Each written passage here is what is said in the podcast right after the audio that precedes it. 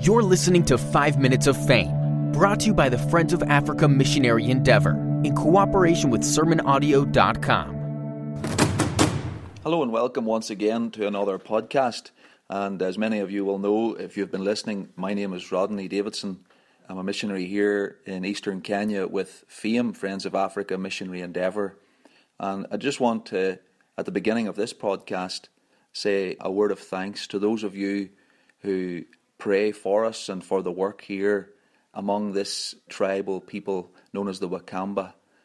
We really appreciate your prayers and we thank God for His hand upon us and how He's been blessing the ministry here, not only among the orphans, but among this local community. And I'd like to share, even in this podcast, about a home visit that took place this week. I go with one of our staff, a pastor called Philip. We go on the motorbikes visiting the homes, doing home evangelism. And in this uh, tribal culture, visiting a home is counted an honour and a blessing, even. And the people are very welcoming and so hospitable, so kind, and very, very generous. In fact, I, I often am embarrassed because the people have so little, especially just now. The crops had failed. Very, very few people harvested anything at all in the last rainy season. And so now they're hoping that they'll get something in this short rains, which have not come yet. But when you go into the home and the people are sitting with almost nothing, they still want to share what they have. So generous. And I, I thank God for the great privilege of being able to go into these uh, rural areas, just in the middle of the bush, little thatched, little Makuti houses, and sit down with the people. They gather around, so eager to hear what you want to share with them. And I would explain that we've come as a servant of the Lord, as the, the slave of God, Gombo Yangai, which is the slave of God, and that the Lord has put it in our hearts to come to their home and to open up the scriptures uh, and share from, from His word the message that God would have them to know. And very clearly, as God gives grace, open up the word and go through the scriptures showing that we're sinners, guilty sinners, deserving the wrath of God. And even though we deserve his wrath, God graciously has provided a way of salvation for sinners. And of course, pointing them to the Lord Jesus Christ and the finished work of Calvary. And it was at a home last year in a place called Kwanganga that uh, we met a man who had had a stroke. I think I had shared in one of the previous podcasts, and he had attended an, an outreach, a Saturday night gospel outreach that we had done in that village. He was an ungodly man, never attended church, involved in illegal brew making, that's beer, illegal alcohol production in the bush. He had attended that outreach, he had heard the gospel, he had come home with literature, but uh, he had not received the Lord Jesus Christ as his Saviour. He had rejected the gospel message. The very next morning, he had had a, a very serious stroke, and it happened to be that we were in that area. And Philip and I went to his home and found him lying there on the ground, unable to move, down one side, completely paralyzed. He couldn't move his leg, his arm, part of his face down that side. But he was able to hear, he was able to acknowledge our presence, and we were sharing with him the Word of God. And again, uh, we don't push for any emotional decisions or try and talk people into making some little shallow, light profession, which sadly happens all too often across this world. And people will say they're Christians and they've never repented of their sin, never surrendered their lives to Jesus Christ, never denied themselves, taken up the cross and followed Him. No real trust, wholly given themselves to the Lord Jesus.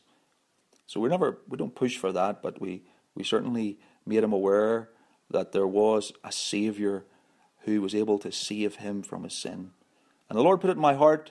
This is not a normal thing, but the Lord just put it in my heart. I should pray for him and pray, believing that God would put his healing hand upon him and uh, raise him up, even that he could be able to walk again, just even in a demonstration of his power in this man's life.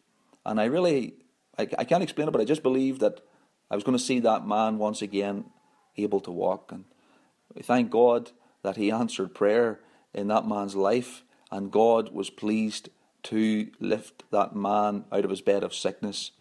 Some weeks later, we were back again, and we met the man walking with a stick, doing a lot better And the best news was that he told us that uh, following our visit, God had spoken to his heart and convicted him of his sin, and he had called upon the name of the Lord for salvation. And we, we now, almost a year later, are seeing the fruit of the transformation that God has brought about in that man's life. He's a, ver- he's a regular attender at the local Baptist church in the little village. He walks there. Um, when Philip went one other day to see him, his wife says uh, he's over under the tree. He goes over under this tree here uh, in the shade each day to read his Bible. And sure enough, when Philip went over, an unannounced visit there, found him reading the Word of God, and they were able to sit down and rejoice together and help him to understand. Uh, and just this week, we were back at his home, and when we arrived, he wasn't actually there, but his son was there, and I'd never met his son before. A young man married with two children. His wife was there, and one of the babies was just lying in a little makeshift cot made from a few pieces of wood and an old jute bag just there under a little thatched roof with open sides. His father appeared very soon, and we sat down. I asked the son if he would be willing to sit and share and understand if I could take time to teach him and tell him about the Lord Jesus Christ.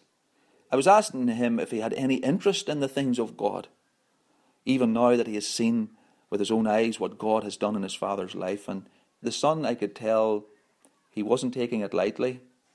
And he even admitted then, I, I used to have no interest, but he says, in recent weeks, I too have started to read the Bible also. Um, I don't really understand it well, but I want to know more. And again, we had a glorious time there sharing the gospel with that young man and his wife. His father was there, even rejoicing.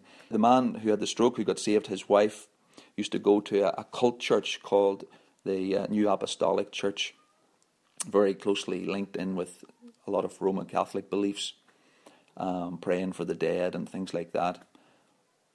But uh, she has since stopped going to that cult church, and she now attends regularly uh, with her own husband, and also she has now professed Christ as her Saviour. And so we rejoice in what God is doing. I don't know about the young man. Do pray for him. Pray that God, in His mercy, would save him as well. One other neighbour in the area has since also come to know the Lord as Saviour. And I was just thinking of the words of Psalm 40, verse 3 where it talks there how the Lord lifted uh, David out of the miry clay of sin, set his feet upon the rock, established his going, put a new song in his mouth, even praise unto our God. And it says there, especially, uh, there's a promise many shall see it and fear and shall trust in the Lord. I just rejoice in what God is doing in this community. That man has been saved. His wife is now professing the Lord. I believe God, the Holy Spirit, is working in the heart of his son. And there's some neighbours around who have witnessed what God has done there, and they too have come to Christ for salvation. So we rejoice in these things. What a glorious privilege it is just to be a slave of the King of Kings. And I, I hope you'll be encouraged as you listen. Do pray on. Those of you who support the work, thank you for your support that enables us to feed the orphan boys and girls and provide medical help in this community and have our Bible school and even to do the outreach in the villages and the prisons. May God bless His word as it goes forth. You've been listening to Five Minutes of Fame, brought to you by the Friends of Africa Missionary Endeavor. The work that Fame is doing depends on the voluntary gifts from God's people. For more information or to help support the work, we invite you to learn more at sermonaudio.com slash fame.